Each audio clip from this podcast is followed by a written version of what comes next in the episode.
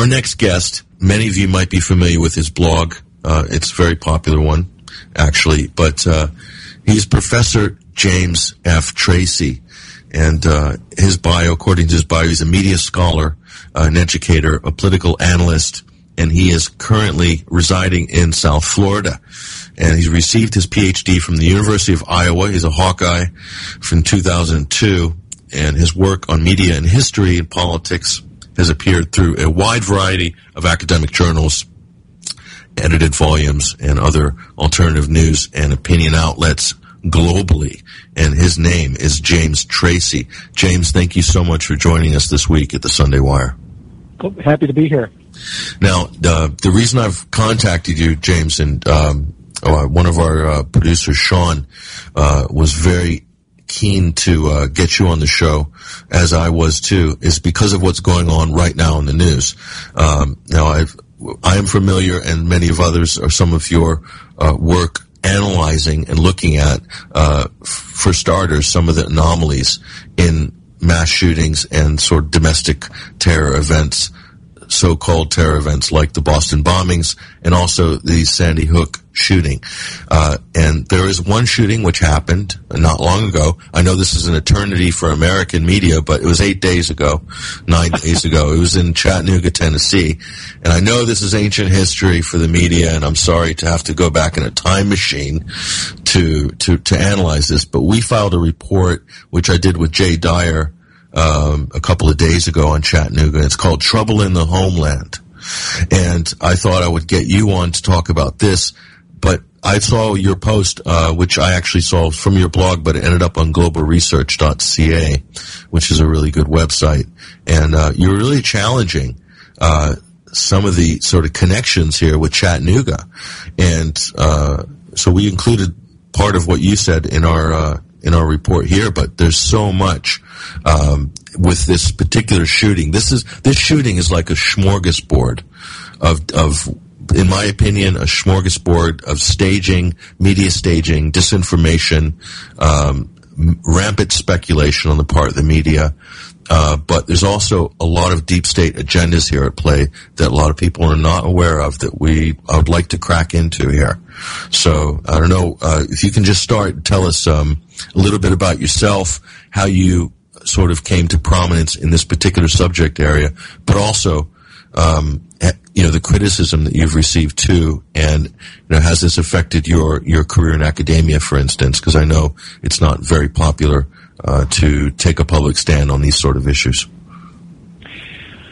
Well, thank you, Patrick. I guess I never really intended to take a public stand per se. I had been um, uh, blogging on a variety of matters, frequently historical matters, things like uh, Operation Gladio and 9/11 from early 2012, and I had submitted a number of my articles to Global Research.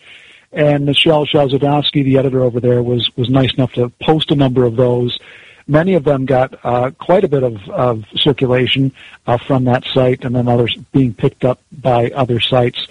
And in uh, late 2012, early 2013, when Sandy Hook, the Sandy Hook massacre took place on December 14th of 2012, I really didn't uh, sit up and take a great deal of attention. It wasn't until several days later that I began looking at the event more closely, the news coverage of the event, and um, and asking questions myself. And I wrote uh, a handful of articles some of which were rather detailed, and uh, most of those appeared over on Global Research as well. And there was one that I wrote, I think, on December 24th. It was 10 days after the event that got a great deal of attention. It was, uh, I believe, uh, anomalies and missing information concerning Sandy Hook. And uh, that is the one I think that probably caused me the most grief uh, shortly thereafter, I had a telephone call from the regional newspaper here, the Sun Sentinel. They, the reporter, uh, Michael uh, Clary, interviewed me and then uh, posted the uh, article. The article itself was really rather derogatory and framed me as kind of this conspiracy theorist professor.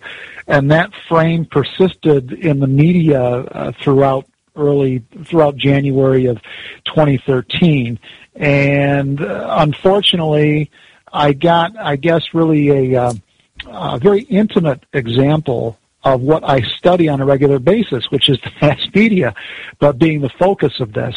And unfortunately, the major media, the corporate media, did not look critically and assess my argument and what I was saying concerning Sandy Hook and the questions that I was raising. Rather, it became kind of like Gary Webb. If you think about that case, it became more about me than about what I was actually asserting and what I was suggesting concerning the various anomalies of that event. And so, um, throughout early 2013, the first months of 2013, uh, I had a back and forth with my employer, uh, the university here, and I think that there was an objective. I, I don't know how coordinated it was, but there appeared to be an objective uh, by some of the major media, including uh, CNN, to have me uh, to have me terminated. Uh, this was more or less the thrust of the coverage that I was getting by Anderson Cooper on successive evenings in early 2013.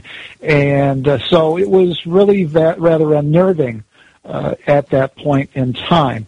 Uh, and then in April, I chose to write a few pieces on the Boston Marathon bombing, which I thought was there were a number of questions there as well that needed to be asked that the major media were not asking, and even some of the alternative media, unfortunately, I think really dropped the ball uh, on that particular event, which I think was a drill, and I'm inclined to think that Sandy Hook was as well. In fact, more of the evidence that I look at now uh, confirms uh, my initial concerns and suspicions about those events rather than calls those into question. And, you know, this is a couple of years later.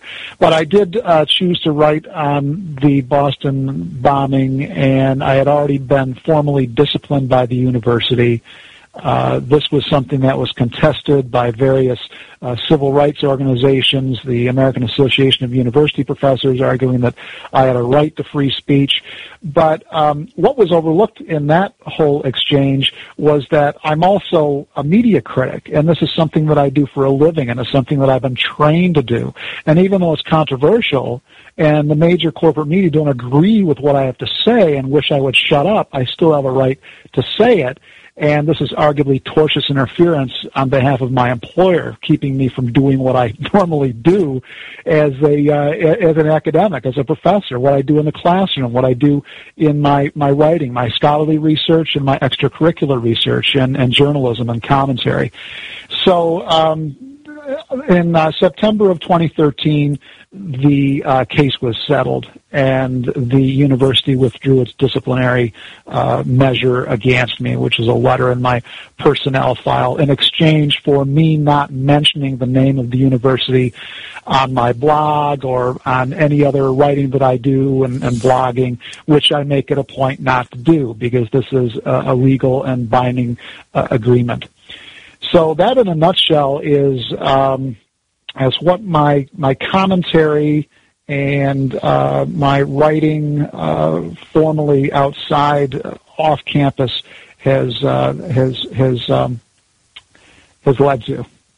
Wow, so that's uh, that's that's quite an experience, um, quite, a, a, thing to go through uh, professionally, and really all your you're doing as a professor, I mean, your job as an academic really, if I'm not mistaken here, is to impart on your students uh, some critical thinking skills first and foremost, especially in the in the area that you're teaching. I would say that's that's pretty high up on the list, isn't it?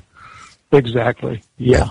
And uh, and to be chastised, disciplined, or you know terminated uh, for doing that in your own analysis of real events uh, that are happening out there in the world, um, then that is is quite mind-boggling, really. And I, well, there, there were a number of other kind of things that were done to me informally in the form of harassment uh, by the administration that uh, it's really not worth going into at any length.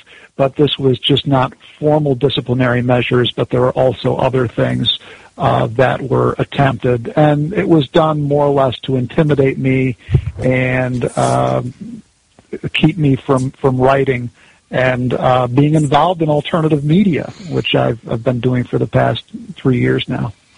Yeah. So so we're talking. Let's let's rewind a little bit. We're talking about drills now. I'm inclined to believe uh, that there are aspects of this shooting. I'd I want to do a little comparative analysis here because uh, we have quite a few events that are well documented that we can bounce back and forth off each other. Now you're talking about drills. I'm I'm inclined to believe that this Chattanooga shooting definitely has shown us aspects of potentially uh, some kind of a staged um, event, if not a drill itself.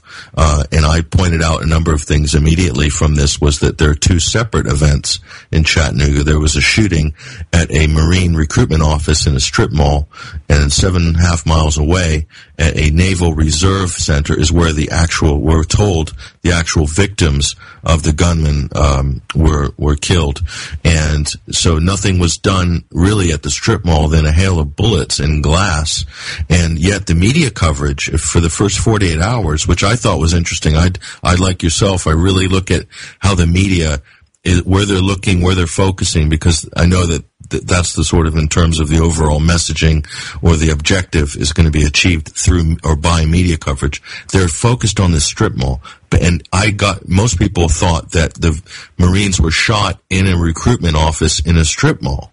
But that isn't what happened. And of course, 48 hours later, they start focusing more on this site number two, which is a Naval uh, Reserve training facility uh, in Chattanooga. And what I'm looking at now, looking at the investigation, it's completely mothballed by uh, NCIS. So Naval Crime Scene uh, Investigative Services uh, controlling the scene. Then you have the within the Department of Defense that's closed. The FBI have an overarching responsibility, of federal over the investigation. There's no civilians involved. There's no law enforcement, local law enforcement involved at all. All information is being drip fed by the Department of Justice to the major media outlets like CNN, Fox, etc. And that to me is what I call a closed information system.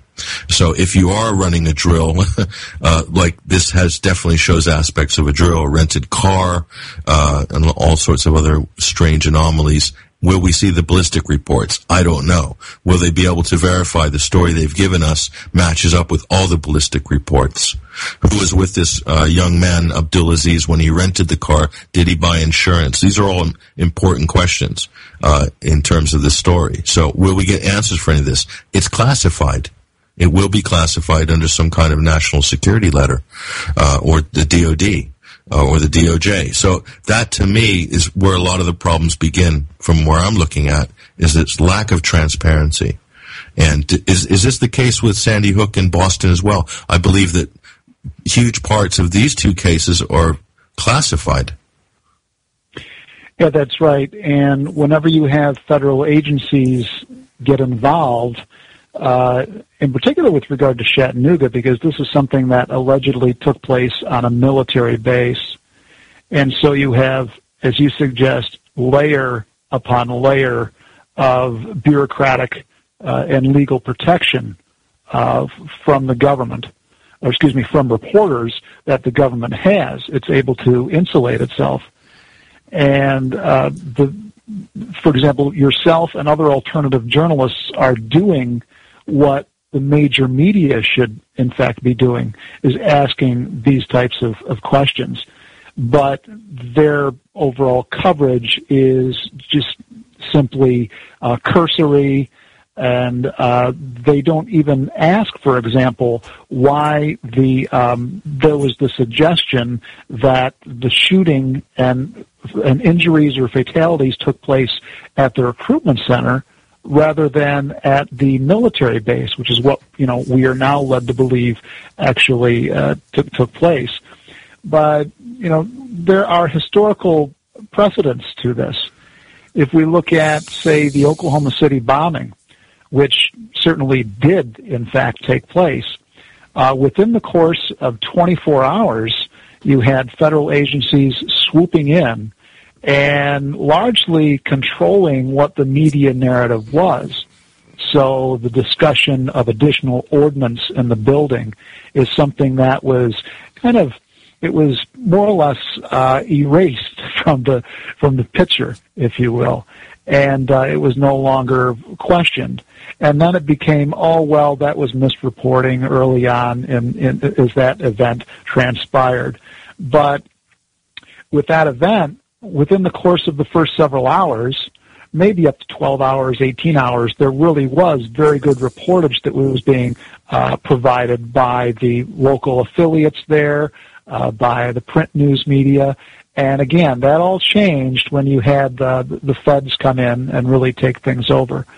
And uh, with regard to Sandy Hook, this was also more or less the case. It was the case with uh, with Boston, where you uh, you, you have the uh, the federal agencies come in and they take over, or to they are are a large presence at the uh, the press conferences, and so uh, they're able to once again control the the narrative in terms of uh, in terms of the information that is presented uh, and the information that is that is not provided.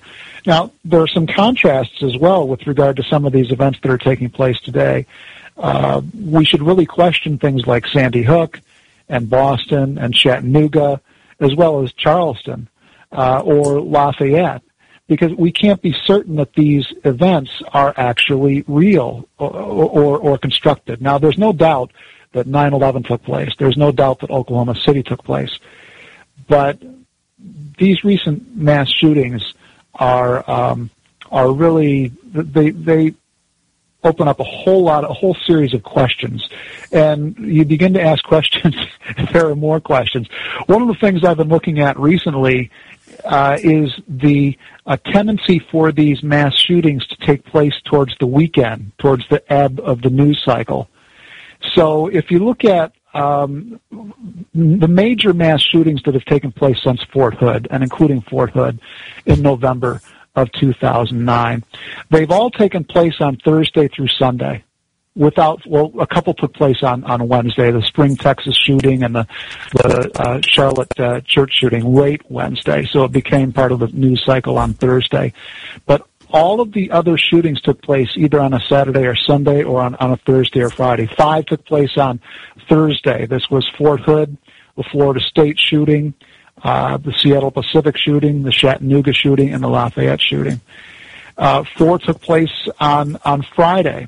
The Norway attacks, now granted that's overseas, uh, so that might be a bit of an, an anomaly, but the Aurora Theater shooting, uh, the Sandy Hook uh, massacre, and the Isla Vista killings.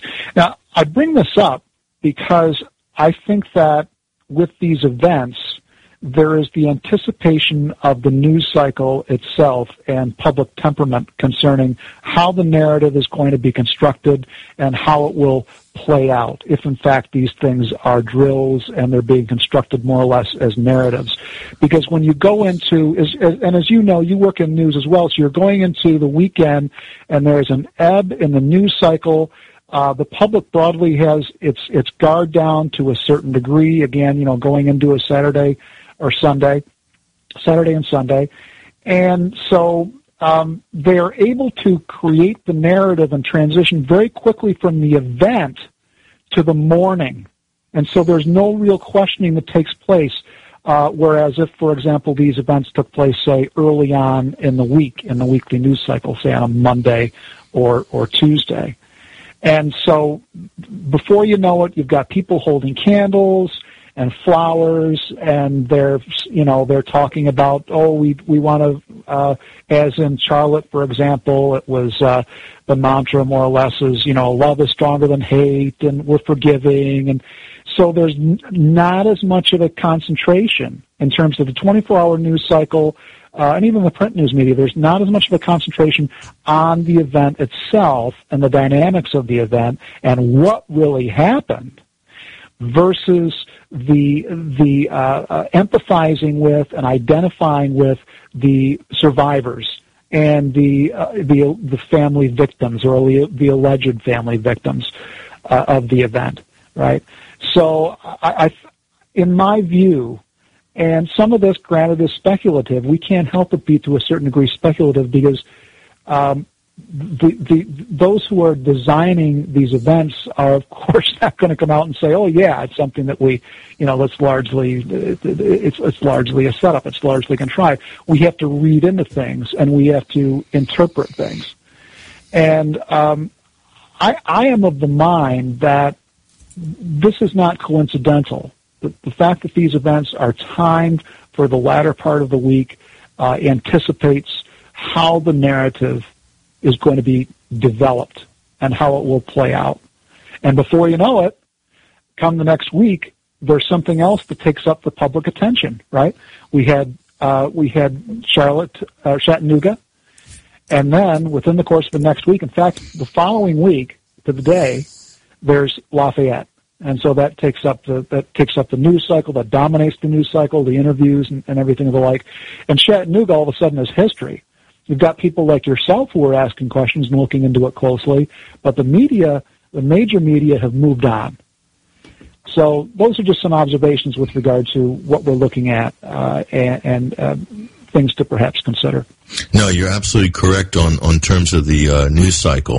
It's not just the 24 hour news cycle. Then you've also commented there quite accurately on the, the weekly news cycle. And there's a, there's two sweet spots, uh, with regards to, and, and all the media, all journalists, all, uh, producers, they, they, they do aim if they really want to maximize ratings, um, you know, pull in the ad revenues um, they're looking at these two sweet spots, and one of them, of course, is Sunday evening until Tuesday morning, and that sort of 48 hours there, roughly 48 hours. Um, that's a sweet spot there because you get people on Monday, and uh, then it'll, if it's big enough, it'll have enough momentum and inertia that it'll make it all the way to Friday. The other sweet spot is Thursday.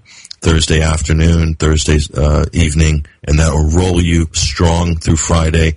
And like you said, uh, once Friday evening rolls around, uh, you do lose the attention of quite a bit of the population for obvious reasons into the weekend.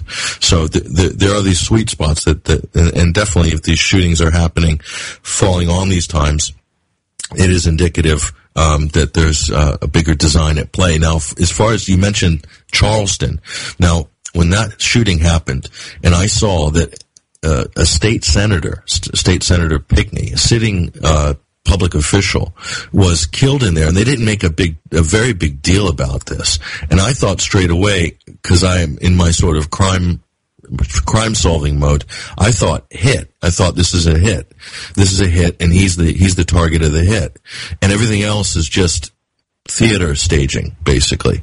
Mm-hmm. And um, that so me as a I, I, go on my intuition a lot. So as a detective, if I was a, if I was a detective, I would rely heavily on my intuition because I found in most most places in life uh, my intuition's been correct on, on many occasions, and, and, so it's one of your best tools uh, as an investigator or an analyst. You do have to go a little bit with your intuition. I thought that's a hit. Uh, State Senator Pinckney was assassinated, and everything else was set up to create some sort of spectacle. That's that was my intuition when I saw that crime. Uh, but I was so disappointed that um, I didn't wasn't hearing more about the state senator. It was almost like he was just he might as well have been the ice cream man, you know. He might as well have been Joe the plumber. I mean, he just happened to be there, a state senator. No, you know, whatever.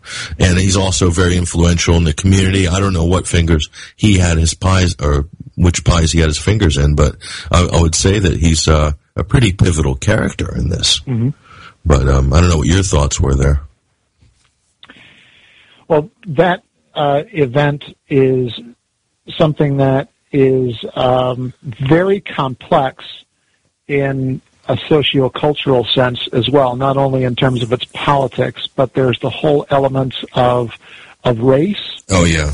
There is the elements of the the country's misunderstood history in terms of the Civil War and the Confederacy that has culminated in now taking down Confederate flags. And unfortunately, many Americans really don't understand or comprehend that whole episode of history, and they, they see it solely through the lens of race. And um, one of the first revelations that came to me concerning Charleston, aside from those things, because the Southern Poverty Law Center was immediately on the scene. You have to be suspicious whenever they are involved. Same with like the site intelligence groups. These are uh, these are intelligence assets and, and operatives, more or less. They can't really be trusted. Uh, and, and, it's amazing that the major media, well, I suppose not, not so much amazing, but but they do not really scrutinize these groups before uh, before taking hook, line, and sinker what they have to say and, and putting it on the printed page or in their news reports. Uh, there was a as, as you likely know, concerning Charleston, there was a drill that was taking place overseen by the Federal Law Enforcement Training Center, which is a division of the Department of Homeland Security uh, in Charleston between um, June 15th and 19th. So that encompasses June 17th. So it'll be mm-hmm. fairly easy to uh, to incorporate um, a media event into the drill or present it as, as something whereby this massacre uh, actually took place. There's the fact that the church itself, which is at that time a, a, it was a site of a crime scene of a extremely, a profoundly violent uh, you know, event was open within the course of, of three to four days. Yeah, that was strange. Uh, you have the, the interviewees who, uh, like Sandy Hook, really don't exhibit any grief. Now, I know that that might again sound somewhat speculative, but it, it's not just one or two people that don't. It's uniform. It's it, almost uniform uh, in terms of their reactions. The fact that they are they want to forgive and uh, that they you know they they they want to embrace uh, Dylann Roof and and what have you. It it really just doesn't make a great deal of sense. Anyone who's lost a loved one in a very tragic event in a very abrupt sort of way realizes how traumatic that actually is, and that's something that I would say with nine out of ten people is exhibited in their facial countenance and the way in which they comport themselves. Uh, so if you're able to read people, you can more or less tell that these these interviews are uh, appear to be contrived. Not all of them, but uh, a number of them, uh, where you have individuals that are really more or less reciting lines. In some cases, they're reciting lines in more than one scene, you know, in front of more, in front of two or three sets of microphones. There's also the fact that the Obama administration um, rushed $29 million to the victims' families just within 48 hours of, of the event taking place. Wow. Now that's uh, $3.2 million per family. Now, we have no idea. Again, we we have to speculate to a certain degree, but what are the strings attached to this money that's being uh, doled out? Uh, are there non-disclosure agreements with the family members, like there were with some of the the, the surviving family members of, say, 9/11? Uh, we have no idea. Of course, if it's a non-disclosure agreement, there's no way that we're going to know. Uh, but there are all these kinds of things that we need to take into consideration. That that really um, uh, raised some red flags for me. The twenty nine million dollars, and of course, speaking of the news cycle, that was that was announced, but it was on Friday afternoon. Uh, you know, the government mm. releases information and news on Friday afternoon. They want for it to to die, and um, I think that's one of the reasons that that was announced at that time. Yeah, that's a that's a huge red flag. I mean, the speed. I mean, when is when has that much money ever been allocated? I mean, you'd be hard pressed to get anything out of the government. You know, look at some of the other past disasters. I mean, 9/11 or the BP oil spill in the Gulf. And by the by the way, both of those compensation funds are managed by the same guy. I forgot his name is Feingold. I can't remember his uh, He's an attorney from New York, but um, you know they, they, haven't paid out anything, nor will they pay out anything um, with regards to the uh, Gulf of Mexico spill. But it takes years, and f- to do that in 48 hours to me is mind blowing. Um, that that's a definite red flag there. But um, uh, you know beyond beyond this, getting into the, uh, the, the the incidents themselves, I just wanted to get a little bit into that. I mean, you did bring up some good points that um, I wanted to talk about Chattanooga, but you know what? I'm going to shift over to Lafayette, okay? Because this we will we'll come back to Chattanooga, but let, us let's, let's talk about Lafayette, okay? I looked at this uh, uh, shooting and I watched the media coverage very closely. I'm going to play you some clips too. Uh, now, what was interesting, what what I find interesting, and James, you can comment on this too. Tell me if you agree or not. But it seems like more than the shooting itself these days, more than the actual event. Um, like you said, the media is not interested in the bones and the nuts and bolts of the actual act itself. But it seems like the press conferences now are the focus with Chattanooga, we had big, big press conferences within t- less than 24, within hours. Within hours, and you had the way they staged these press conferences, where they have the sheriff and Fred Fletcher in Chattanooga, and behind him there's a woman deputy with the wide brim hat, and you had a sheriff. Then you had behind him a, a, a, soldier in fatigues, battle fatigues, hands behind the back. Then you had another uh, sort of civilian-looking guy in a suit, and you have everyone. They, they all stand behind the speaker, and it, it's so cynically staged. All of these yeah. press conferences that I'm almost. It's making me nauseous every time I see it because I know that there has to be a stage manager to direct that and place the people in position. So already there is staging involved. And people say that's just media, that's just press. No, it's not. When there's a mass shooting, I mean, you should the focus should be on the tragedy and not sending some political message about how diverse your sheriff's department is or your city, your municipal government. You've got a Chinese guy there too. You know, they, it's absolutely balanced out. And the message from Chattanooga was that law enforcement and military are working together. This was the main message in the first 48 hours that we've coordinated. The fusion has taken place. Law, local law enforcement are working together with federal agents from the FBI and military as well. And so the, how does the public perceive this? And this is the same thing I saw in Lafayette, in, except in Lafayette, uh, it's to do with the, I mean, just comment on that press conference thing first and this idea of fusion from Chattanooga. And I want to get on to an FBI statement after that. Well, the Chattanooga shooting took place one day after Jade Helm officially began. And of course, the Jade Helm military exercise is something that involves the um, integration of military special operations alongside federal government agencies and local and regional law enforcement. So here you have, uh, this seems like more than a coincidence, uh, mm-hmm. as you suggest. Uh, here is a, a, an example of this integration taking place, apparently because of this very urgent need, right? Mm-hmm. Uh, but is that is this something that may in fact actually be uh, timed uh, to um, take place at, at, the same time that Jade Helm is just uh, just getting off the off the ground?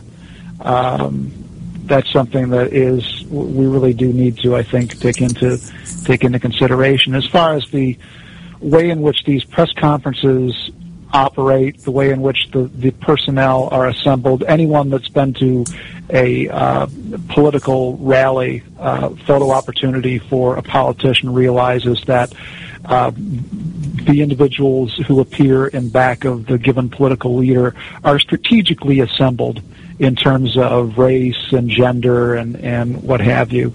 And it appears, as you suggest, that there's something similar that's going on with these press conferences. I think it's also important to keep in mind certainly uh, speaking from my area of specialization, that people deal in images. And when they see an event like this, I'm not obviously not talking about people involved in the alternative media who are really looking very closely at this and analyzing it. I'm talking about the lay public who witness these things in a, almost kind of a drive-by way you know, they might be walking through the, the living room and, and watching a couple of minutes on CNN, or they you know, they see what's above the fold in the newspaper, or but they really don't look more closely. And so we are dealing in images And so there's a crisis. There's there's something that's taken place. There's been uh, a, a shooting.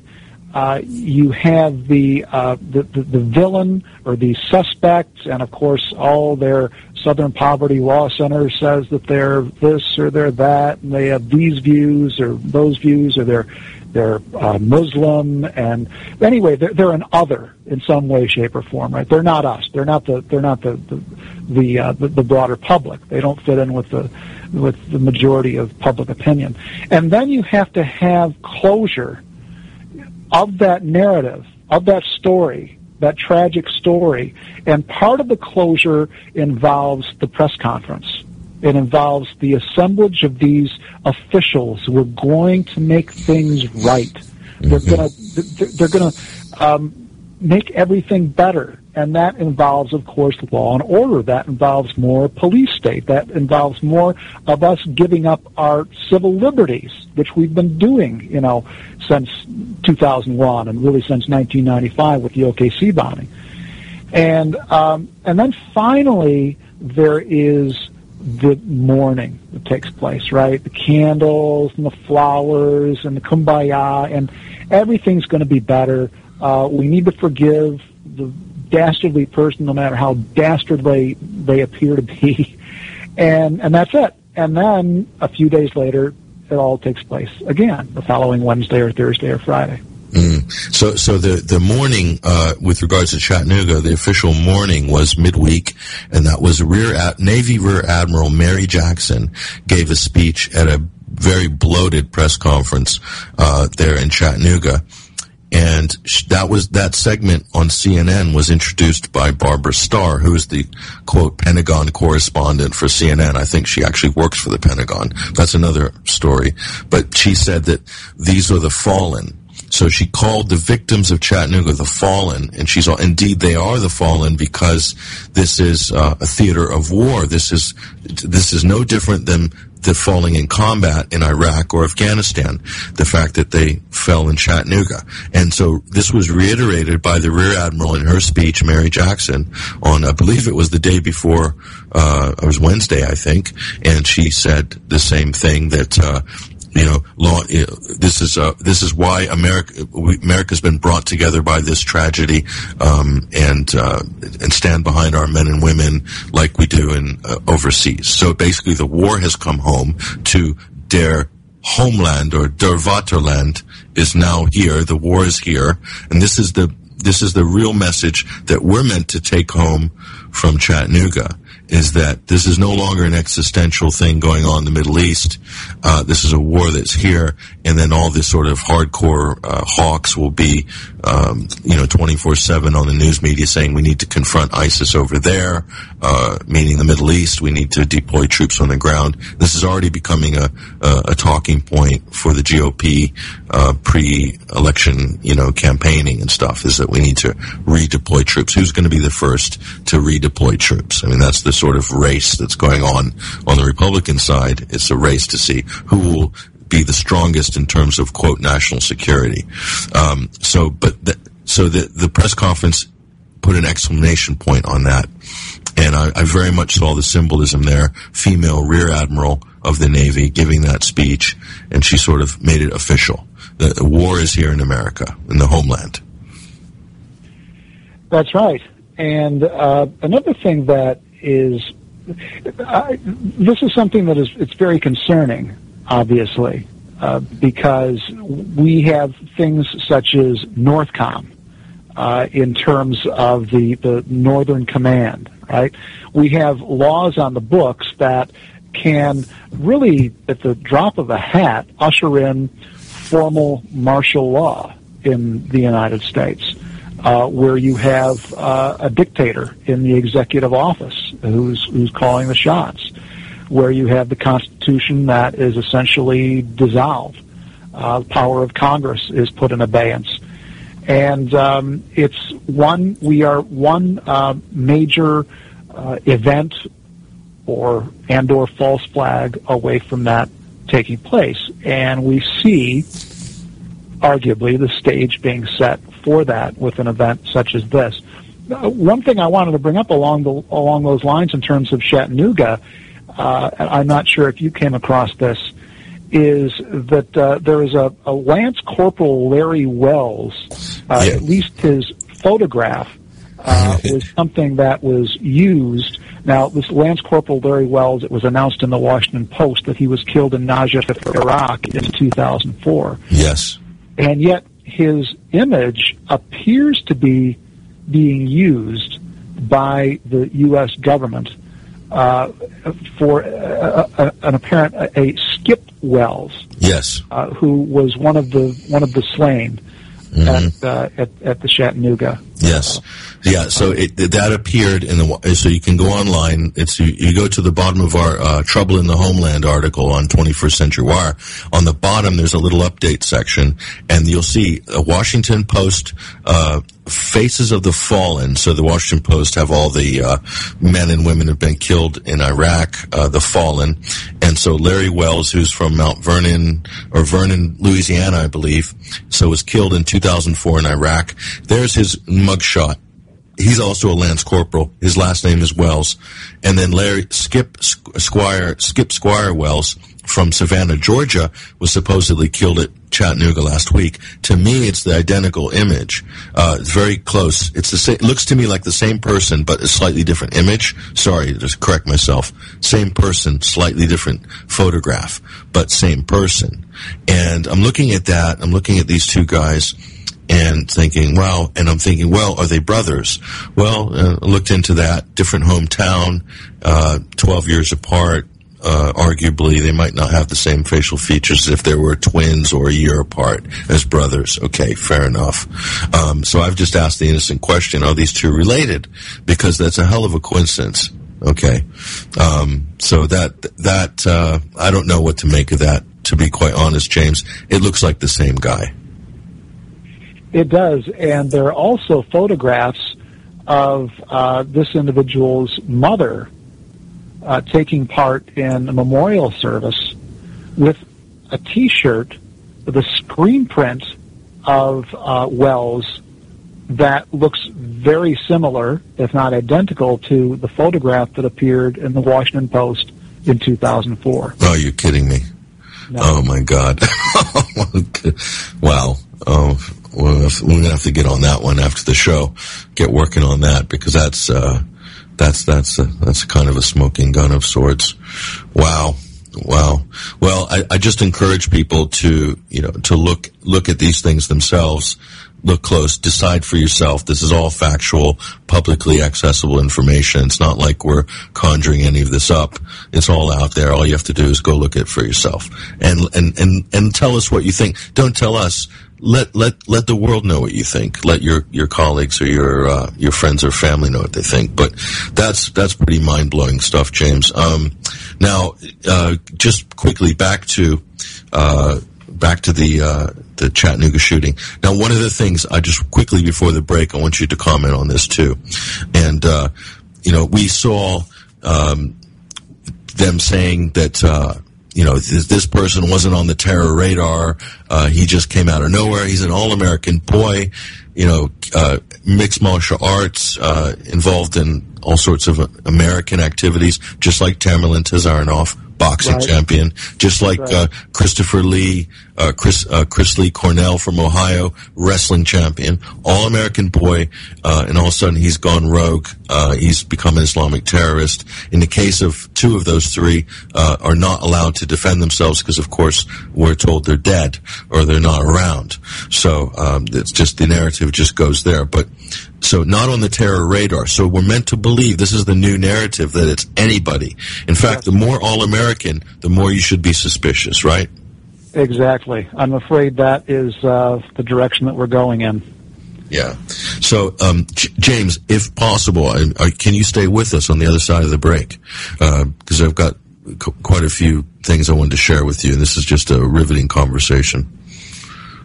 I certainly can for a few minutes. Sure.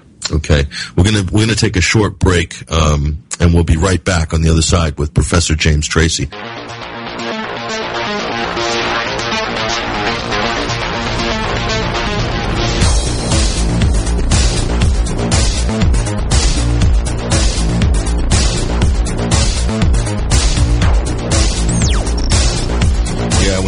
Sound, you know it's that time of the show, overdrive into the third hour. Uh, we're luckily being uh, staying with us is Professor James Tracy in the third hour o- overdrive. And uh, before the break, we were breaking down various aspects of uh, some of these recent shootings. And uh, I, I, made a joke a few weeks back, James. I said we're gonna um, we're gonna release a newspaper called the Daily Shooter because it seems just about every day there's some kind of a shooting event. And you know what? As as that as that was just a joke I was making. Then I listened to this clip. Um, this is in the wake of Lafayette this week. Go ahead and roll audio clip number eleven. Give it give it a, a lot of volume too, Hesher, because I think it's the lower one. But roll this in Daily Shooter. Last night, just before an Alabama man opened fire in a Lafayette, Louisiana movie theater, killing two women before turning the gun on himself, President Obama admitted that gun laws in the United States are his, quote, biggest frustration. The United States of America is the one advanced nation on earth in which we do not have sufficient common sense gun safety laws, uh, even in the face of repeated uh, mass killings. The U.S. is no stranger to gun violence. In fact, they're basically a regular occurrence. In fact, according to the nonprofit website Mass Shooting Tracker, which keeps track of gun deaths in the U.S., there have been 204 mass shootings in the U.S. so far this year as of July 23rd. And what makes that number truly stunning? The fact that July 23rd was the 204th day of the year. Just to reiterate, that's the equivalent of one mass shooting in the U.S. a day. That's it. The daily shooter. The so it is a is a daily event. I'm not trying to make light of it, but it's. Uh, we were joking a few weeks ago. We said the daily shooter. It is a daily event. Daily mass shootings in the United States. So it's uh, the the the thing was Obama did a legacy interview, James, uh, on the morning of the Lafayette shooting, which I believe was Thursday. Obama did a BBC leg what I call a legacy interview, and noticed that uh, so they're five hours ahead of New York. So that would have been done normal time uh, during British time, but that would have come out morning U.S. East Coast time. So Obama's interview with the BBC, definitely a legacy interview, and of course he says his biggest regret is that he's frustrated about not being able to do more about gun control than Q Lafayette. To uh, just at that time, boom, theater shooting in Lafayette. Some guy goes in, buys a ticket, goes into a theater and just starts shooting people randomly for no reason whatsoever. I mean, is that a coincidence or what? It sounds like it's a little bit more than that, but uh, these events cumulatively, cumulatively uh, paved the way for the type of legislation that the uh, Democratic Party, the formal Democratic Party, and the Obama administration uh, have been vying for uh, since uh, at least um, late 2012. Actually, earlier than that, but they were given uh, renewed kind of impetus to do this when Obama was reelected. And within six weeks of Obama being reelected, we have the, the Sandy Hook massacre that took place. And there was a major push then to revise uh, the country's gun laws to push gun control, right? Uh, there's another agenda alongside gun control that is being pushed quite successfully, much more under the radar, and that is uh, the whole issue of mental health, which was oh yeah uh, with uh, the uh, Lafayette shooter uh, Houser, uh, John Houser, that he allegedly had a history of mental health, and yet this did not prevent him from buying a, a gun in the pawn shop. And now we are going to have mandatory mental health screenings in all public schools. This is part of the uh, federal government's uh, program to to make this once again mandatory. So there are going to be threat assessments on children, right? Mm-hmm. Because we can't trust anyone now. And as you suggested before the break, the more all-American you are, the greater of a threat you in fact may be.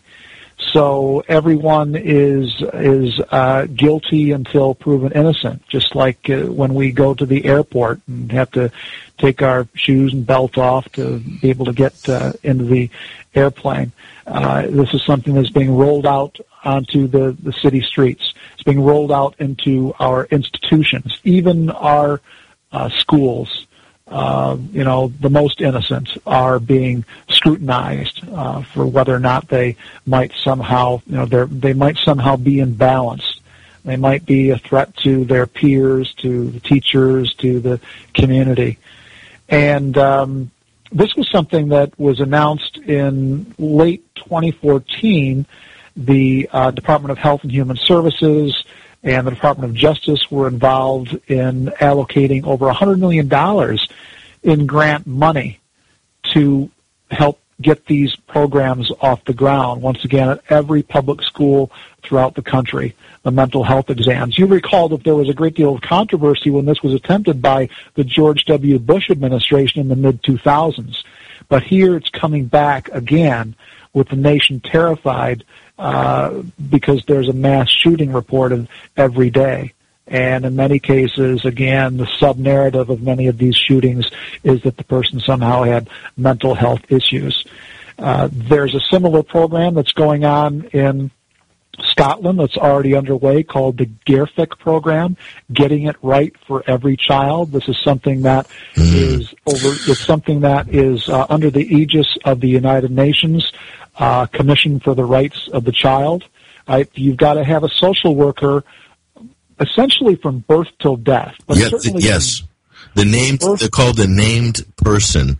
It's a, yes. yeah, a named person assigned to the child to, and they said, I quote, to help the child in transition from childhood to, to work. You know, as if that's all there is in life. But, and they said, don't worry, the parents will also be involved in the child. you know. Yeah, but it's, it's, it's, so it's being rolled out in Scotland, but when you look at the various programs that arose out of that are attached to the Sandy Hook massacre, uh, there, there's you know there was a um, a document that was produced in November of 2014. In fact, on the same day is the Florida state shooting involving Myron May. Produced by a commission specifically in Connecticut. I think it is, I don't have my notes in front of me, but I believe the uh, Connecticut uh, Commission on the Child or on the Rights of the Child, very similar sort of tenor to the uh, United Nations uh, Commission on the Rights of the Child. But they are arguing, centering specifically on this personage of Adam Lanza, that now all children will have to be assessed and monitored uh, for potential learning disabilities, instability, uh, shortcomings in parenting at home and the domestic sphere. Uh, so we are increasingly having the state, you know, wedded to us uh, from birth until adulthood and thereafter. And of course, it will be from uh, adulthood and thereafter now with the uh, federalization, the nationalization of healthcare. So eventually this will likely evolve into a single payer system where the government will know uh, pretty much everything about our uh, our condition, our health condition. No, you hit the, you hit the nail on the head. So this is um, here's a clip from one of the press conferences after the Lafayette shooting. Now, bear in mind the time frame we're looking at here. Um, this is not a week after the shooting. This is not 48 hours after the shooting. This is less than 24 hours after the actual mass shooting. And we have the head of the general hospital uh, there in Lafayette. I don't have his name to hand, but we will post this on 21st Century. We're going to do a breakdown of Lafayette, which we'll have released tomorrow or Tuesday. Now, this is the this is the head of the uh, the healthcare provider there, basically giving some giant polemic speech about the need to increase federal funding for mental health outpatient care. Go ahead and roll clip audio clip number five. Listen closely to this whole section of the press conference here. Audio clip five. Um, I have not been notified of any uh, uptick in, in patients as presenting to the, our emergency room with uh, mental health concerns. Um, you know, so I can't I can't answer that. You know, and it certainly is certainly the answer is probably yes. I mean, you know, you can't you clearly can't absorb something like this and just go about their day uh, like nothing happened. Um, as far as what to watch, you know, what to watch for, any sort, basically, if you have any issues, you need to reach out and talk to someone, but especially if it starts affecting your, your daily activities or you start thinking of thoughts that are harmful or detrimental to yourself or others. Are you offering assistance for family members yes. I think on a, a, global perspective, and certainly I, I, think as a as a country, uh, I, I, think in regard to this mental health issue, I, I, think as we look at what has happened in terms of mental health funding for care throughout the United States, and, I'm specifically you know, talking about you know sort of the, the, the reason behind this incident, um, you know we have seen dramatic decreases in funding in mental, for mental health services throughout the United States, and and care has been shifted to an outpatient focus, and I think what we're seeing overall uh, is a is a real lack of service uh, for patients that are that are suffering from from mental illness.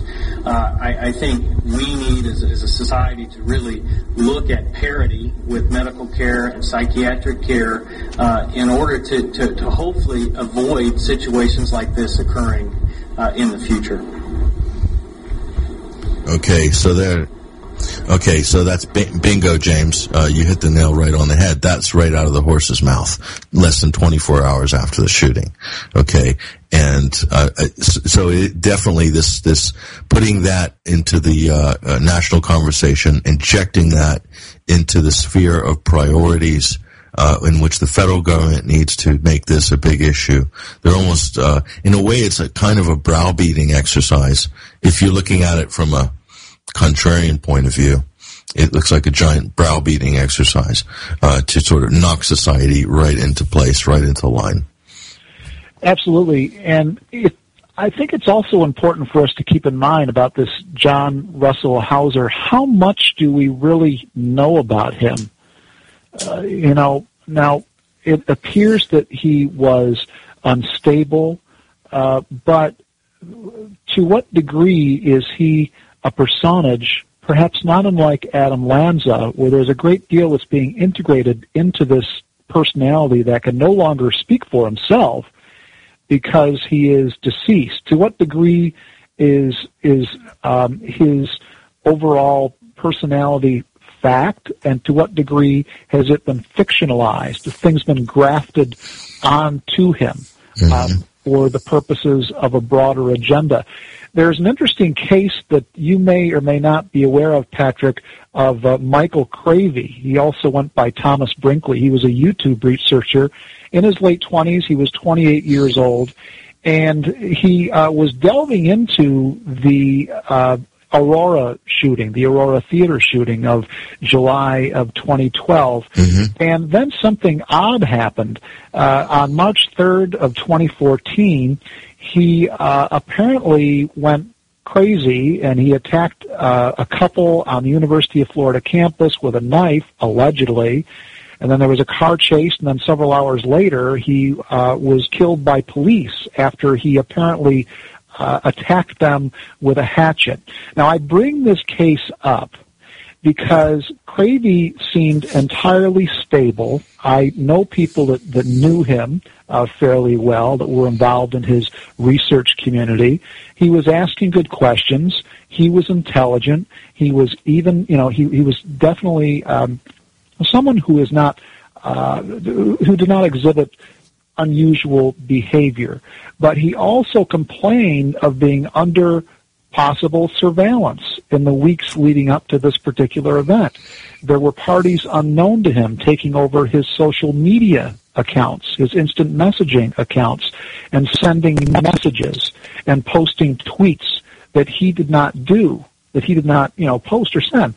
And so it is, I think, fairly easy to be able to frame someone, to be able to surveil them, to put them under a certain degree of harassment, uh, and, uh, and, and to pressure them one way or another, or to frame them to make it look as if uh, they were a person that they were not, in fact.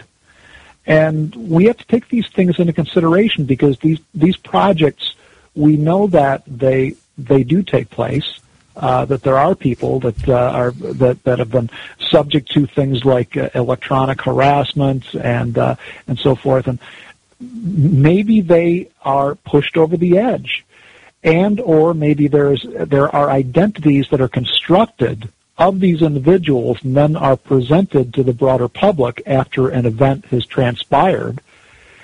But we really don't know the specifics of the, the given instance itself whether it be a shooting or you know whatever the case may be. Frequently, they're they're shootings, but um, we don't have access to the crime scene. In many cases, the forensics are botched or they're not forthcoming, as you suggest with regard to Chattanooga.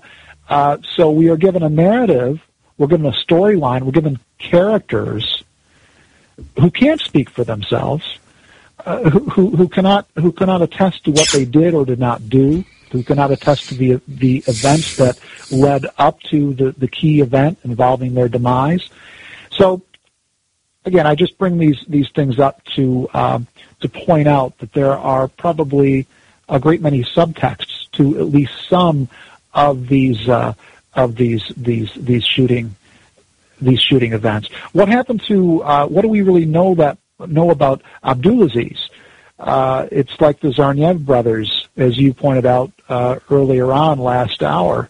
Uh, they were their behavior was in no way unusual. They, in many cases, were they were athletes. They were, uh, you know, they had a substantial number of friends, of social contacts.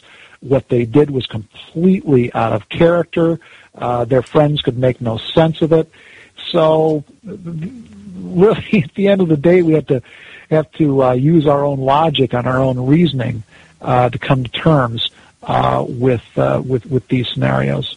Well, we know we know how lazy uh, the mainstream media is, especially your broadcast networks. I mean, so you're absolutely correct, James. Is that uh, after the fact, uh, you know, so guilt by social media after the fact. So it'd be very easy to hack someone's Twitter account uh, or Facebook account to post something, uh, and then obviously the the social media trail has been constructed, and then after the fact that Wolf Blitzers of the world or the Anderson Coopers of the world just point out and say, "Oh, look, it, it, there's a tweet there, and that looks uh, pretty Islamic." That tweet, so you know it must be him. He's a he's a it must be a terrorist. He's shown he is definitely inspired inspired by ISIS. You don't even need to be a member of ISIS so long as you're inspired by ISIS now. So that's easily done. And that seems to be the norm now with uh, media coverage, um, is that they're looking at social media and even investigations. They say federal investigators are now looking at Abdulazeez's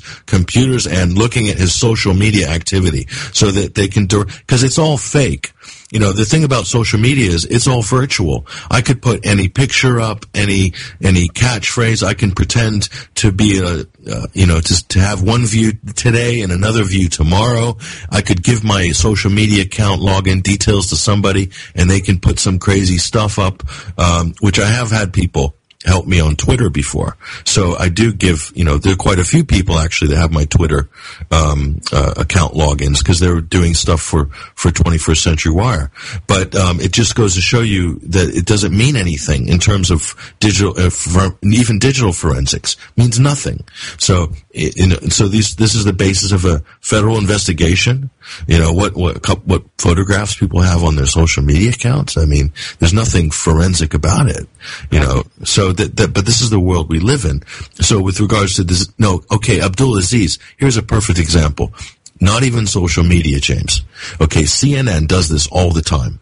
Okay, and they, they, they even put this in print on their website. They do it verbally all the time, but they say our sources tell us that uh, Abdulazeez is a very very mentally uh, disturbed, uh, was a manic depressive, uh, possibly on SSRI medication, and a heavy drug user. I quote: a heavy drug user, according to sources. Now, and another other sources say that he was X, Y, and Z, and abused drugs some of the time, and uh, w- uh, was a party animal. Uh, lots of party drugs, including mar- marijuana. Say sources, say sources, and they yeah. just do this over and over. And guess what? I can prove whether that's true or not. If he was a heavy marijuana user, I can prove by the autopsy. I can look at the toxicology report, and I know exactly what drugs he's taken in the last 60 days. Okay, is that information going to be available to me as a member of the public or as a, as a, I am an accredited journalist. So do I have access to that? And I'll tell you right now, the answer is no. Yes, absolutely. You could say the same thing about, uh, you know, the key uh, mass shooting of the past several years, the, the Sandy Hook massacre. Uh, the amount of forensic evidence that was available to journalists in the aftermath of that event was extremely limited. And even what was forthcoming in terms of the police report left much to be desired. There were all sorts of holes uh, in in subsequent uh, documentation that came out, uh, purportedly uh, putting the whole matter to rest. And um, just uh, also with regards to Lafayette, um, uh, this Randall Mann, he is a, I believe, an executive there at the local trauma center, and his daughter just happened to be buying popcorn during the movie shooting, called her father, and he came, and I believe he personally transported some of the uh, victims to the hospital. Go ahead and roll audio clip number eight. Uh, here's another outstanding coincidence from Lafayette. Audio clip number eight. We'll, we'll, obviously keep in close contact with hospital officials, see how they improve. But I would love to bring Randall Mann back in because Randall Mann, I don't know if you're able to hear that official from that uh, hospital there, but my goodness, he spoke quite a bit about where you work, Acadian, um, and, and, and the tremendous response from her first responders. You know, just to remind everyone, it was your 21 year old daughter who happened to be in that theater, got out of there, came and told you, and you, you know, went to the scene right away. Can, can you just tell me? What it was she said she saw, she experienced, and of course what you saw with your own eyes. Sure. Uh, she told me that uh, well, she and her friend were on the second from the top row of the theater. Theater was mostly full, from what I understand. Uh, they were all the way on the left-hand side. Apparently, the shooter was four or five seats to the right. She said uh, about 20 minutes into the movie, she heard one pop, and uh, you know, she said, I want to believe this is anything but a gunshot. Is it a firecracker? Is it something going on? Uh, then she said she looked over at the noise and she saw him shoot. And she said in a semicircle, just randomly. Not, she said not really like he was taking aim, just shooting. And uh, several more shots. Uh, she hit the floor. Uh, her friend hit the deck as well, and they kind of scampered out. She she made the comment, I thought it was awesome that uh, you know it wasn't like a stampede to get out. It wasn't like people fighting each other. It was really we need to get out of here together. Uh, and no. unfortunately, oh. on the opposite side of the theater from the shooter on the same road. Kumbaya. On the opposite side, and thank goodness he didn't aim her way. So she got out unscathed. And, and I do want to reiterate what they talked about in the press conference because our whole medical community, and I do appreciate the kind words about Acadia and our medics, uh, but Lafayette General, Our Lady of Lourdes, and Regional Medical Center, the three hospitals we sent patients to last night, were just phenomenal. And the entire continuum of care in our community, we're very fortunate.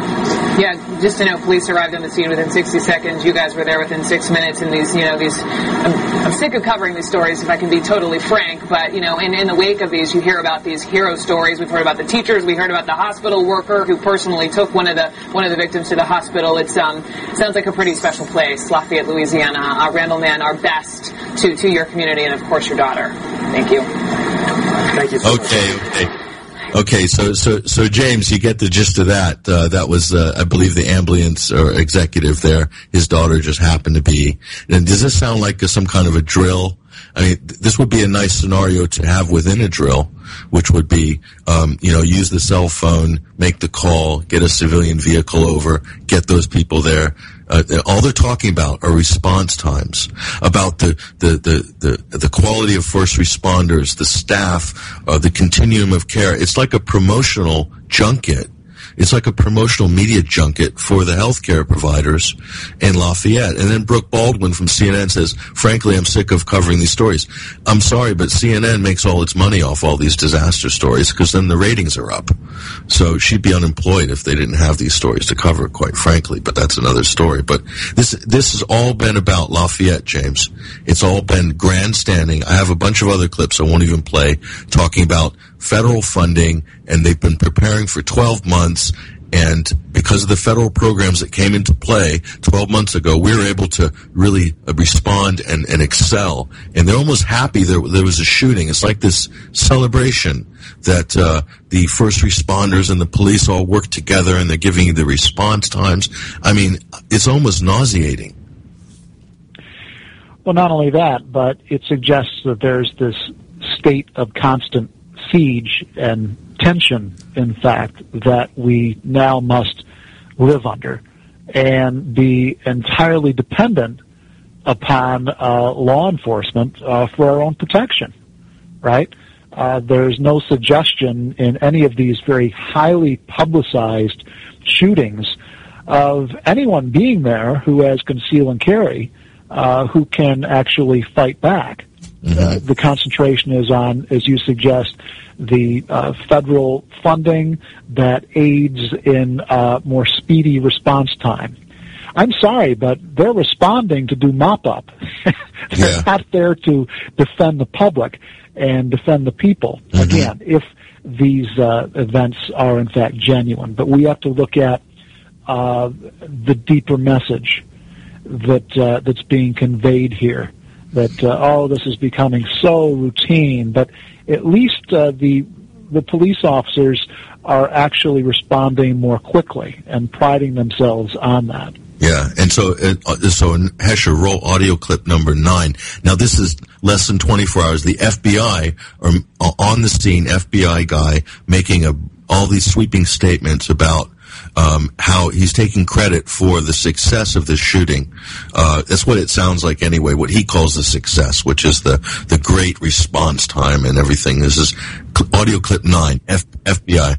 Common that that active shooters take their own life. In fact, in about 40% of the time that within an FBI survey, a study, 40% of those active shooters took their own life. 60% of these events occurred and concluded before the police arrived. So here you have to look at uh, and credit the valor of these police officers. When that active shooter call goes out, and we saw it here in the Navy Yard just a few months ago, uh, within a month, this very aggressive response from the law enforcement community. These police officers know what they have to do. It is a grim task.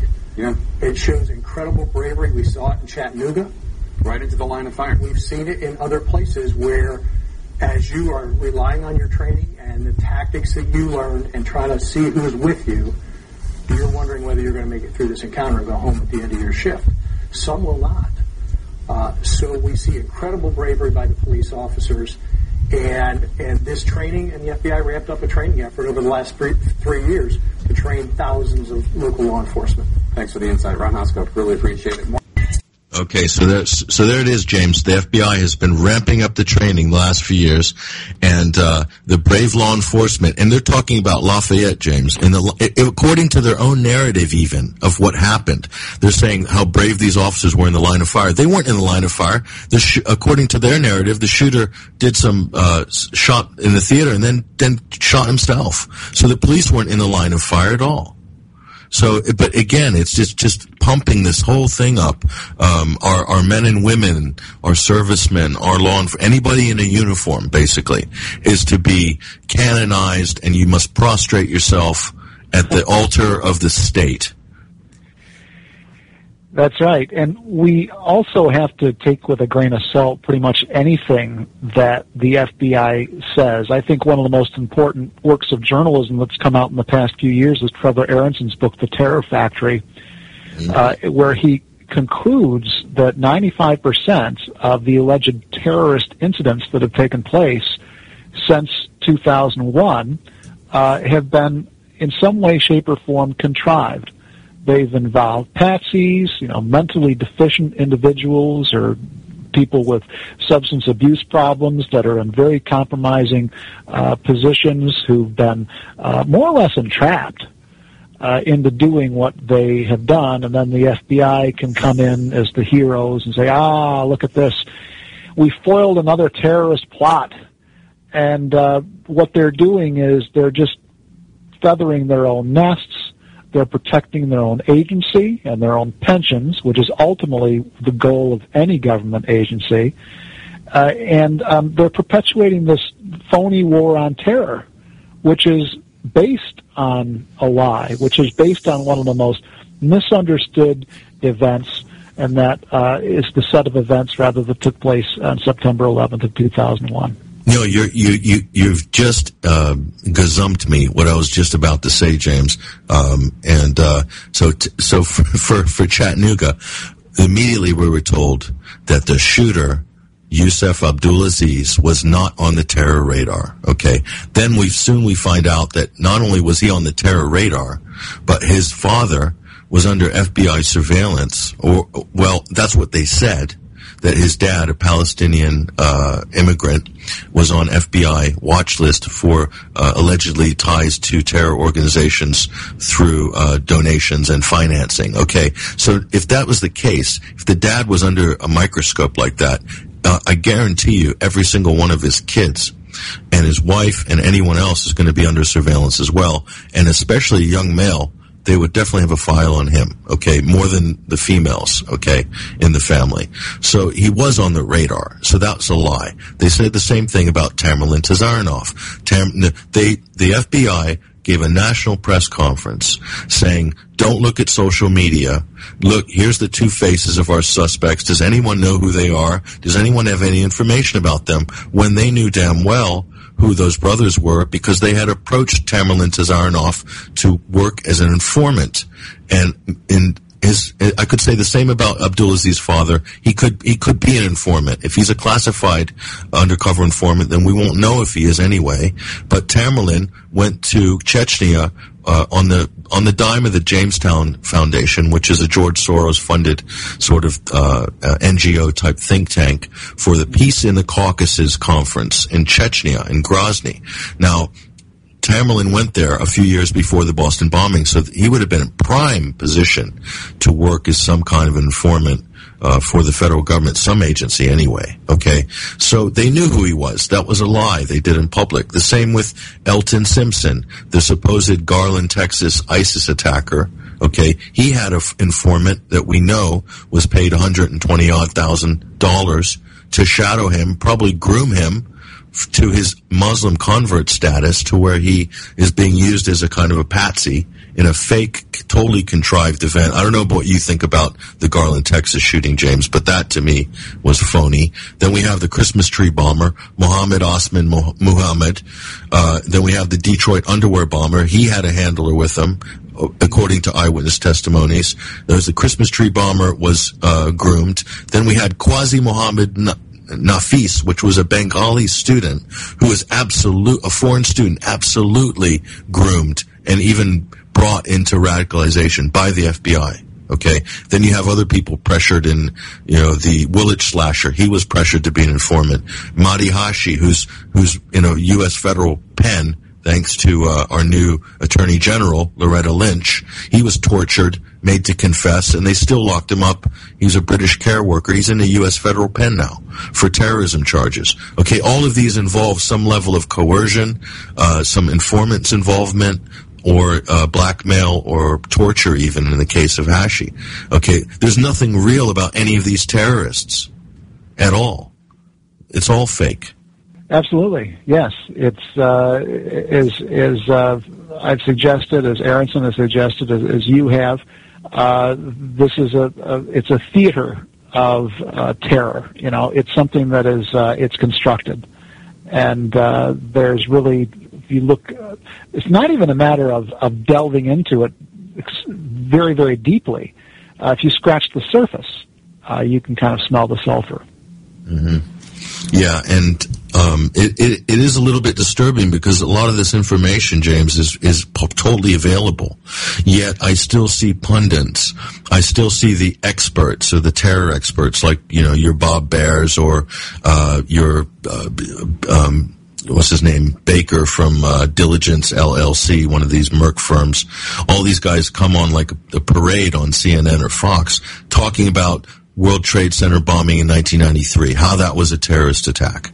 Yeah. And it's well known, even the New York Times has run exposés that the FBI had run the whole operation essentially, and that in fact they had a chance to, to have a dummy bomb rather than a live bomb, but the FBI, because uh, of because of recording that was available, luckily, we know the FBI agent said, no, no, no, use the real bomb. Okay, and that's history. But they talk about it as if it was an attempted Al Qaeda attack on the U.S. And what do we do in this environment of uh, denial and disinformation? Because it's all there, the facts are there. Well, unfortunately, our institutions that we would otherwise look to in order to uh, to get to the bottom of these things and to inform public discourse and opinion are the academy, uh, universities, and journalism. Um, you know, and we do have alternative journalism, but aside from that, formal mainstream journalism, they've really dropped the ball.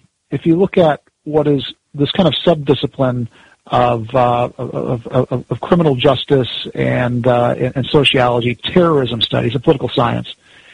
There's something called terrorism studies. Um, but most of that is useless because, first of all, they simply, as with these pundits that you bring up, they simply use the official narrative uh, as the starting off point of the official narrative of 9/11, of the World Trade Center bombing in 1993. And so, if you use that as the foundation for what you are studying, whatever you're going to look at is flawed.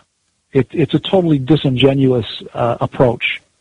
Uh, so there is is a, a lack of, of, of integrity and honesty in the academy and in these areas uh, that really should be digging into and addressing these things in concrete ways. I'm talking about, for example, social sciences. For the most part, that's not being done. You do have some some rare exceptions, but for the most part, to even broach these types of questions about uh, 9/11 and how flawed the 9/11 Commission report was, uh, it, it, it's something that lays the groundwork for continued phony events that we've been discussing now for the past hour and a half to unfold in the news media entirely unquestioned. And they'll remain unquestioned. Again, because if you don't have uh, the the intellectuals, again, who are journalists and um, academicians, who are really asking about these things because it's their responsibility to do so. It's their professional responsibility to do so. Then they'll continue.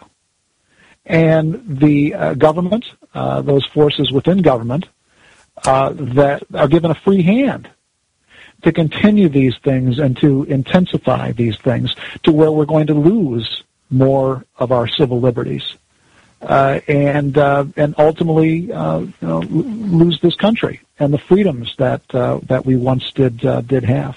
I, I remember listening to uh, an old lecture, so, someone that passed away recently. I'd say he probably passed away in the last 12 months. His name was John Judge. And to me, John Judge was like the internet before there was an internet. You know, these were guys that kept news ar- news clipping archives, um, photocopied uh, newsletters, subscription newsletters. That was the kind of information underground. And his big case, obviously, that he worked on for 30, year, 40 years was the JFK assassination. Right. And he's talking to sold out, full houses, you know, to, to putting it out there, uh, you know, in the 70s, in the 80s, before it became a mainstream cultural um, iconoclast sort of talking point with after the Oliver Stone film, for instance. But so he was saying that the system, or it's, I guess, kind of inferring that academia and even the media or even politics, you're rewarded for not looking into these things or not investigating these things. That the, the financial rewards are there if you don't do that. You know, not if you if you do it, you're definitely not going to get any uh, any financial reward. So the system seems to be rewarding everyone who's following the false narrative, which is basically if you deny clandestine involvement in Al Qaeda, for instance. That's an easy one, okay? Al Qaeda, uh, looking at the genesis of it, the legacy of it, uh, the deployment of it. You, and you don't talk about the clandestine aspects of that in Bosnia, in Afghanistan. And you deny the clandestine involvement in ISIS or any of these Al Nusra Front or any of these terrorist outfits that are running amok at the moment in Syria and in Iraq. You done, or in America for that matter. You deny clandestine involvement, FBI involvement, uh, undercover informants involvement. If you deny that, then you are absolutely constructing a giant house of lies on a house of card on top of a house of cards, in my opinion. But it seems to be the discourse is all up there on the sort of house of lies. But it's being held up by a house of cards because as soon as you pull the clandestine card, the whole thing collapses. Yeah, it's not anything that, at least as far as my experience goes, there's no written set of laws, and no one says to you, uh, you don't want to go in that direction. Uh, you don't want to ask those types of questions. That doesn't take place. It's it's more subtle. It, involves um, things like promotion and tenure in the academy. It involves someone uh, or people who you don't want to alienate who are going to write a good blurb for your book or who are going to write a letter of recommendation for you uh, or perhaps uh, aid in getting uh, your student a job uh, that you write a recommendation for. So all of these things are bound up in not pushing the envelope, not being controversial. And um, yes, there are rewards moving up the ladder uh, moving to uh, and, and being involved in uh, getting positions in prestigious um, institutions. Not only, of course, my experiences in the academy, but also in journalism. We don't see uh, there's no uh, news anchor that I can think of that has ever actually questioned um, Lee Harvey Oswald's involvement in the JFK assassination or really scratched the surface of that. Mm. It's all accepting the Warren Commission, which is just uh, full of holes. Uh, and the same could be said for RFK's assassination or MLK, uh, where the the cases are even more airtight in terms of there being a conspiracy, uh, or 9/11, which is a very a, a vast event, very complex, but the official government conspiracy concerning that event that Osama bin Laden and Al Qaeda pulled it off uh, is absurd on its face.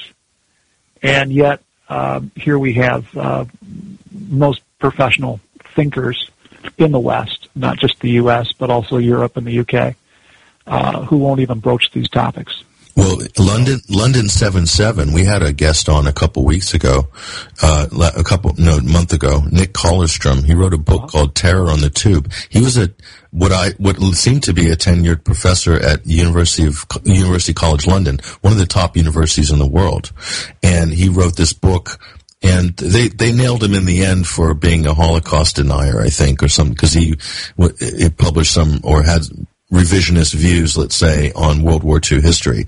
But the thing I think they really went for him was because of his book on 7-7.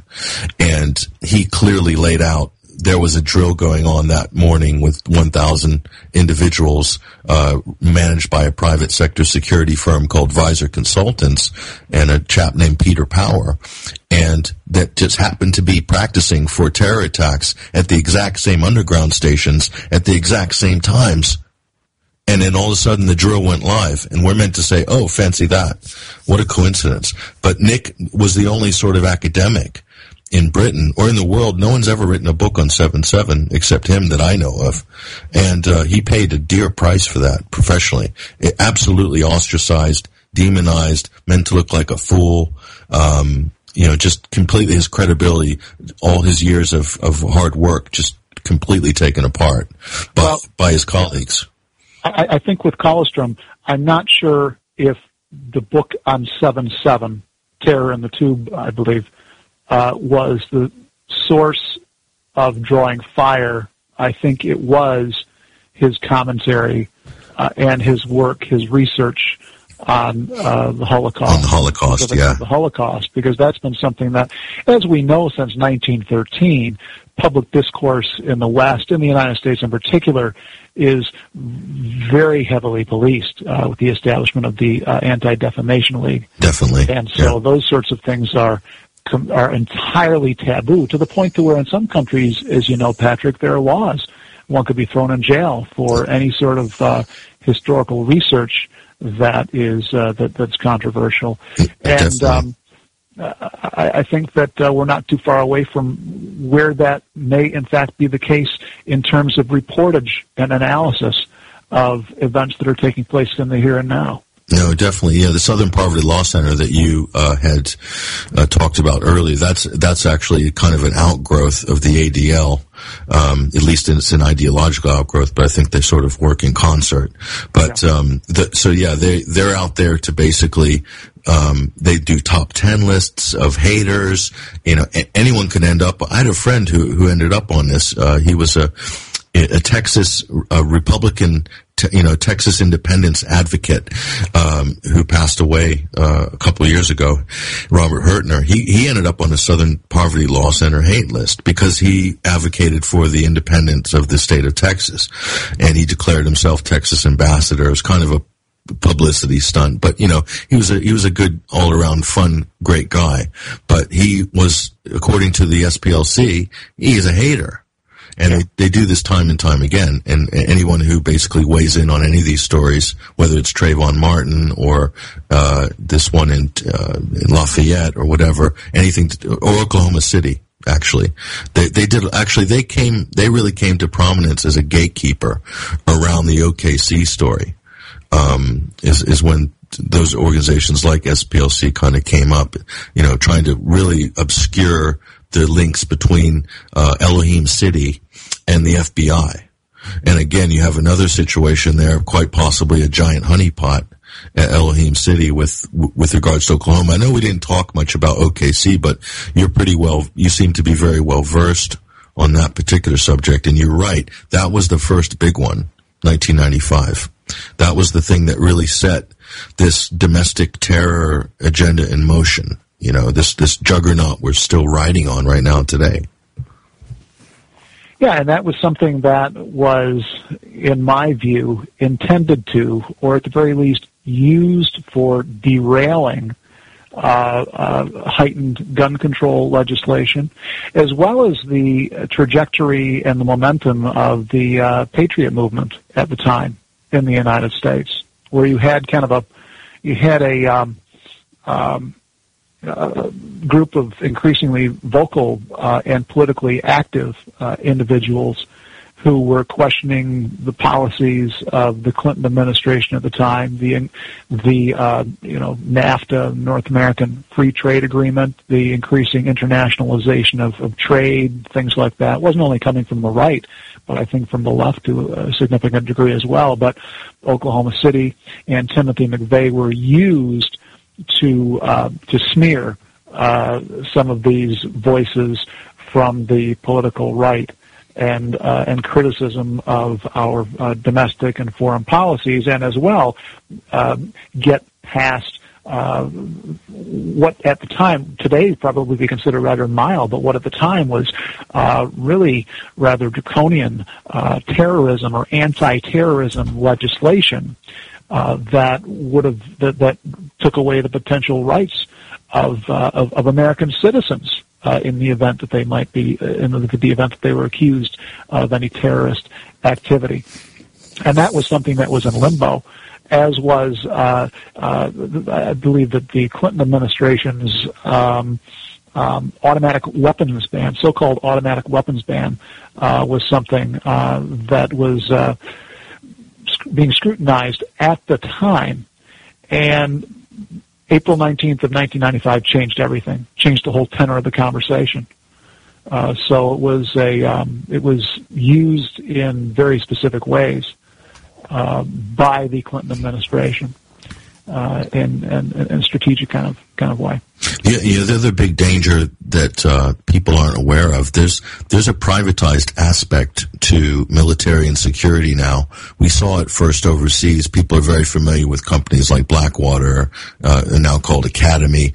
Um, this so this privatized Trojan horse that has somehow wiggled its way into right very deep into the military. By the way, um, especially domestically on bases all around the country, and this, but of course internationally, and you know, and in government, in federal, in, in civil life, um, you have this privatized uh, Trojan horse and uh, and a privatized command structure that's even embedded in our intelligence agencies, that's even embedded in our police forces.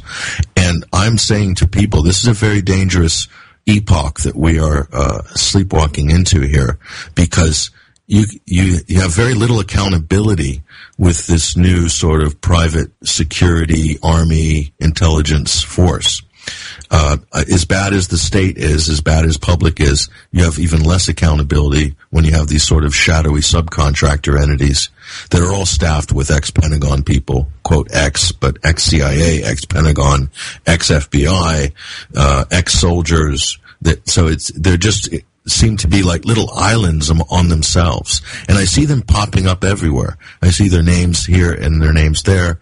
I see them even with, you talked about, uh, um, Jade Helm earlier. That's got private corporations and contractors involved in that too. So it, they're, they're everywhere and they don't seem to be under any sort of, um, you know, the same sort of scrutiny that maybe a public body's under. That's a big danger, James.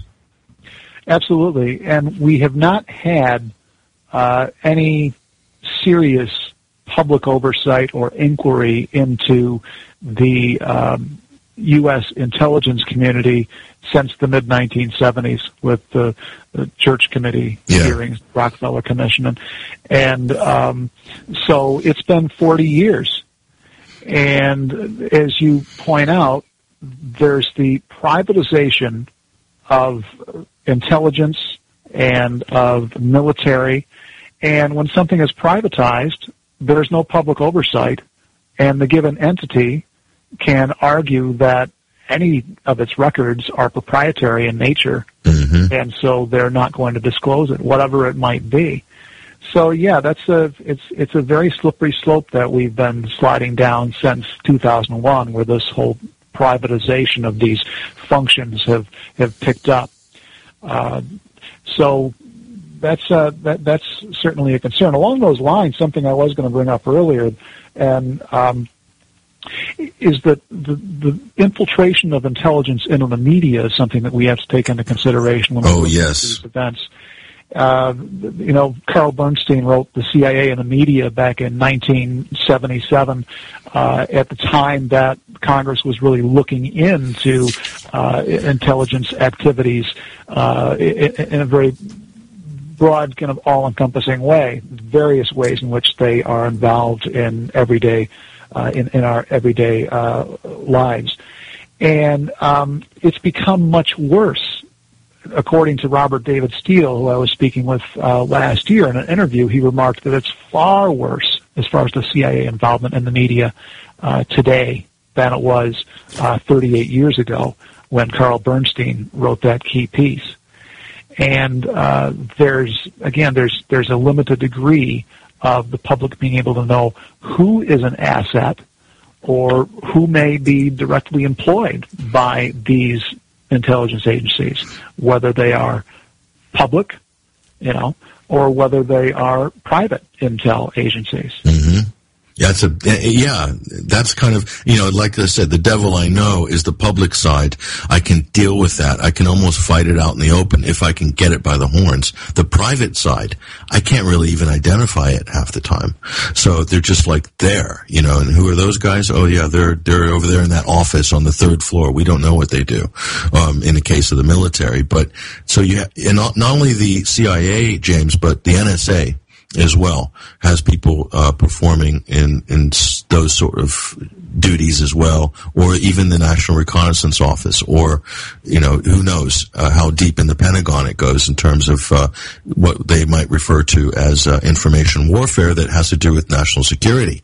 So, in other words, keeping perceptions on issues managed to such a degree that it is going to make this country more secure uh, in, domestically and internationally, and that would be the justification for an Operation Mockingbird, for instance, where you know that there's a huge number of editors and producers um, that might actually be getting either a double paycheck or they're only they've only got their jobs because they're working their sources, which are intelligence community sources that are feeding them. Uh, you know, garbage most of the time, but they're they're lauded in their in their profession because they have such great sources in the Pentagon or great sources in Langley. And that's how they keep their lofty positions at, at CNN or any of these other outfits. But I think it's even worse, James, now. They're not even hiding now. You look at the, the panel, every time one of these incidents happens or there's an ISIS incident, the experts come in and they split, it's quadruple screen, split screen, four guys up there half of them are CIA, or they're ex. They're openly saying, "I used to be a terror uh, undercover terrorist for the FBI. I pretended to be a terrorist to to get to snag guys in the local mosque." There's one guy, I forgot his name. He's up there, so they have all snitches and covert operatives up there giving commentary on all these important events that are supposed to affect our lives. This is the normal practice now in the media. Well, once in the CIA or FBI or NSA, you're always in. And uh, we can't conclude that simply because they say they're an ex-officer uh, that they have severed their ties from those agencies. Those uh, ties run fairly deep.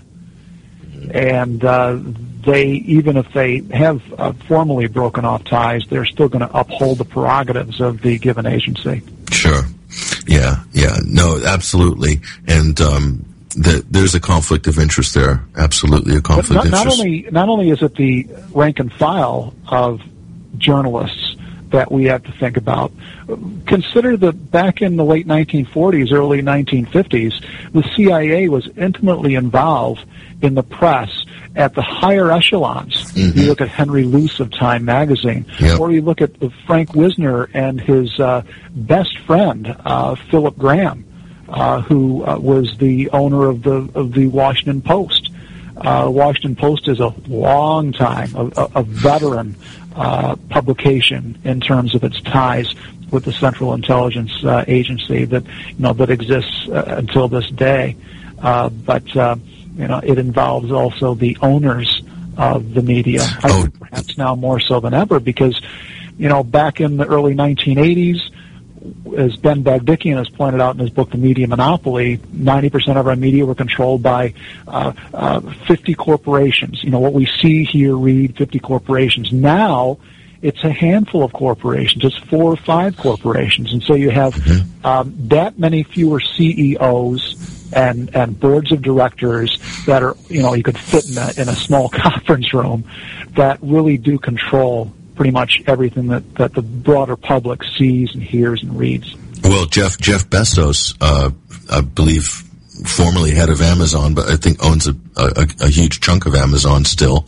He owns the Washington Post. He, he's not only got data on what most Americans read, he's got data on, on what they buy, uh, and how they shop as well. This is one, right, yeah. one, guy. So yeah, this, this kind of con, um, conflagration is really, uh, coming together in, in ways that, that we wouldn't even imagine a couple of years ago. I remember reading that one of those interviews with Graham, I think, from years ago, um, and it was he was he said it was cheaper, or the, no, he said that a CIA operative told him it was cheaper to get a journalist in Washington than it was a hooker. Right. yeah, or something like that. Yeah. Yeah, so. I'm not sure if that's attributable to Wisner or Graham, but it's uh, it, it yeah, it was one of those two. Second, yeah, yeah. It was. I think Graham Graham was saying it second hand, but um, but yeah. So they, it's well, basically, it's well known. There, there's a definite um, uh, overlap there. But just to end up, you know, my personal view here is, you know, I there's no way I would be able to say what I say on CNN or Fox or the BBC, but uh, a network like RT, um, who have never censored me ever, uh, in over 100 segments I've done on that, that network, never been censored, never been told what to say, never been cut, right? And they run a program on their documentary channel this week called The Covert CIA Experiments. Fascinating documentary, okay?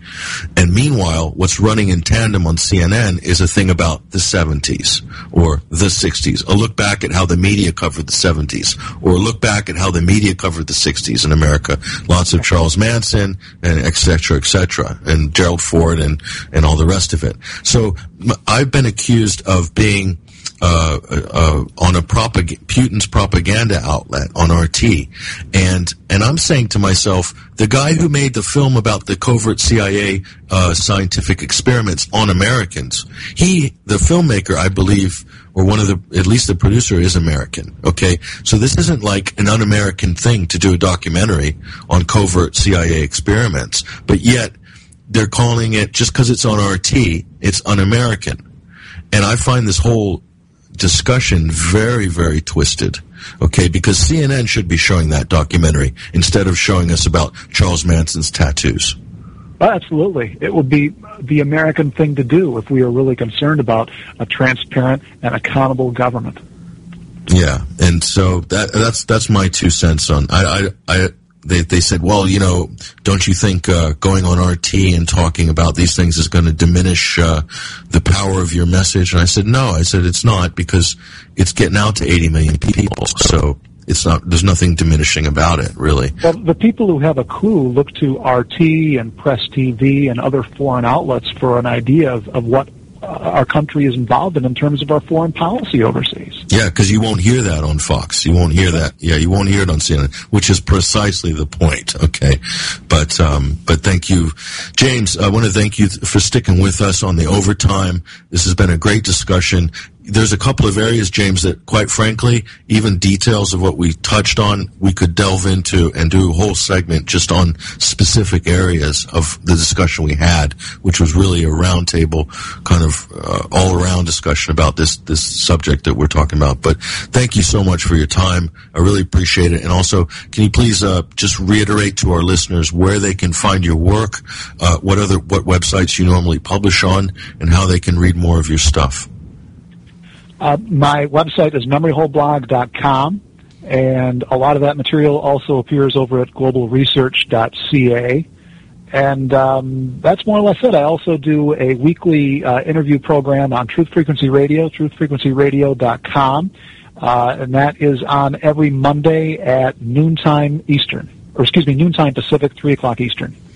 Yeah, Truth Frequency Radio. That's TFR. Very good uh, network. Very good network. Lots of great shows on there. So go check James out. Professor James Tracy, Memory Hole blog, and we've got links to your blog on our show page right now. If you want to go check out James's work, James, we hope to have you back again for another segment in the future. It's been fantastic. Hey, great. Yeah, Patrick, I really enjoyed it. Thanks for having me.